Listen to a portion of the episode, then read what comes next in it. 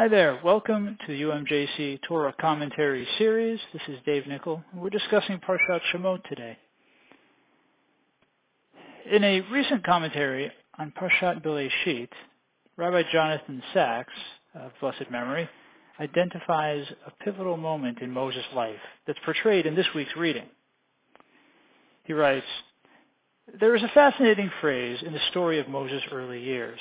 He grows up, goes out to his people, the Israelites, and sees them suffering, doing slave labor. He witnesses an Egyptian officer beating one of them.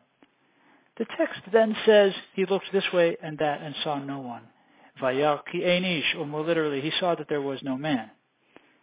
It is difficult to read this literally. A building site is not a closed location. There must have been many people present. A mere two verses later, we discover that there were Israelites who knew exactly what had happened. Therefore, the phrase almost certainly means he looked this way and that and saw that there was no one else willing to intervene. Rabbi Sacks finds here an instance of the bystander effect, a psychological phenomenon wherein multiple people observe a crime but none do anything to intervene, possibly because they assume someone else will do so. This is why first aid training teaches someone responding to an injury to identify one person and assign them directly to call an ambulance instead of just yelling out, call 911 to a whole group of bystanders, because often none of them will. Rabban Gamliel may well have been thinking of Moses when he said, in Pirkei Avot, in a place where there are no men, anashim, which is the plural of ish, try to be a man, ish. This word ish, sometimes understood as leader or human being, is the same word that describes what Moses looked for but did not see before taking action.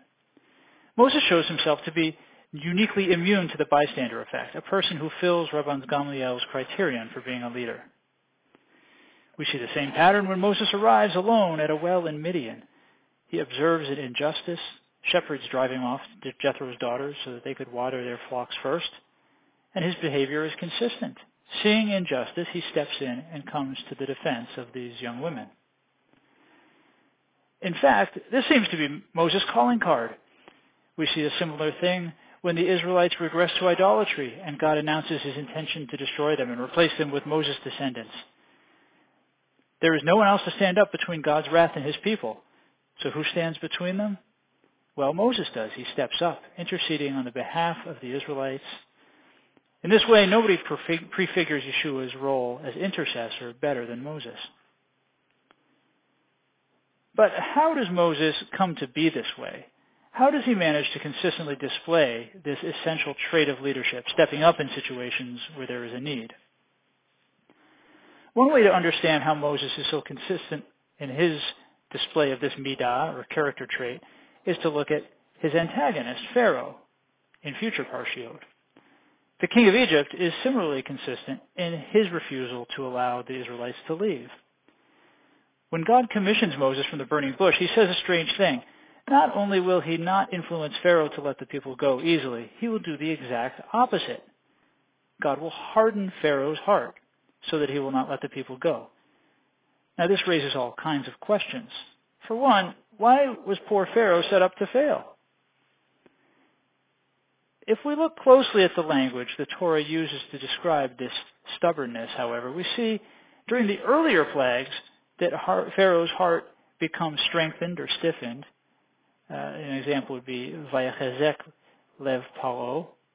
Sometimes Pharaoh is clearly the active party, where it could be translated Pharaoh made his heart heavy. But it, as we continue to the later plagues, the dominant language becomes Hashem stiffened Pharaoh's heart.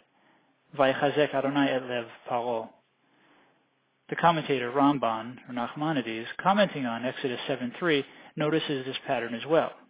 He writes, When God says already before the flags, I, however, will stiffen his heart, so that he will not let the people go, he is informing Moses of what he is going to do in the last five plagues. God, after all, already knows that Pharaoh will refuse to let them go until he is forced. And indeed, in the last five plagues, and also at the splitting of the sea, it says that God hardened Pharaoh's heart. Like channeled water is the mind of the king in the Lord's hand. He directs it to whatever he wishes. That last quote there is Ramban quoting Proverbs 21.1. What Ramban is getting at here is that Once Pharaoh chooses a trajectory, God, in a sense, holds him to it. The reference to channeled water is apt. As a stream flows, it cuts a channel in the earth. What starts as a stream over flat ground, given time, can cut through rock, becoming unchangeable, a permanent feature of the landscape. So it is with our actions. While you might think our character determines our actions, the converse is also true. Our actions imprint themselves on our character. If you think about it, it's almost obvious. Patterns of behavior become harder to change over time. We know this. This implies that those first actions, even if small, have outsized importance to one's character. Maybe when Moses first noticed the Egyptian taskmaster beating an Israelite slave, the future hung in the balance as he decided what to do. But the next time at the well, it was a little easier to make that decision. For Pharaoh, the first plague was his best shot to choose the right way. As each plague went by and he repeatedly chose fear over faith, pride over humility, his ability to choose, his free will, slipped out of his grasp. On one hand, this is scary. We may have less free will than we thought. Of course, psychologists and neuroscientists have made this case for quite some time. But on the other hand, it's empowering to learn that small choices can add up to significant changes. This is not only true if we want to emulate this midah of responsiveness and leadership that Moses demonstrates, it applies to any midah that we want to cultivate. To grow as humans, we should start by finding small actions that grease the wheels for larger actions. This helps us to understand Yeshua's teaching that those who are faithful in small things will be entrusted with greater things. For example, the Musar teacher Alan Morinis passes on a teaching by Rabbi Eliyahu Dessler applying this approach to the midah of generosity. He writes, by obligating ourselves to give according to rules and formula, we expose our hearts to repetitive acts of giving that leave their trace on our inner lives. The very act of giving itself ultimately makes us more charitable, merciful, and loving. Love flows in the direction of giving, was Rabbi Dessler's teaching. It's from the book Everyday Holiness. This pattern in the life of Moses reveals not only why he was chosen to lead our people, but also what allowed him to succeed as a leader.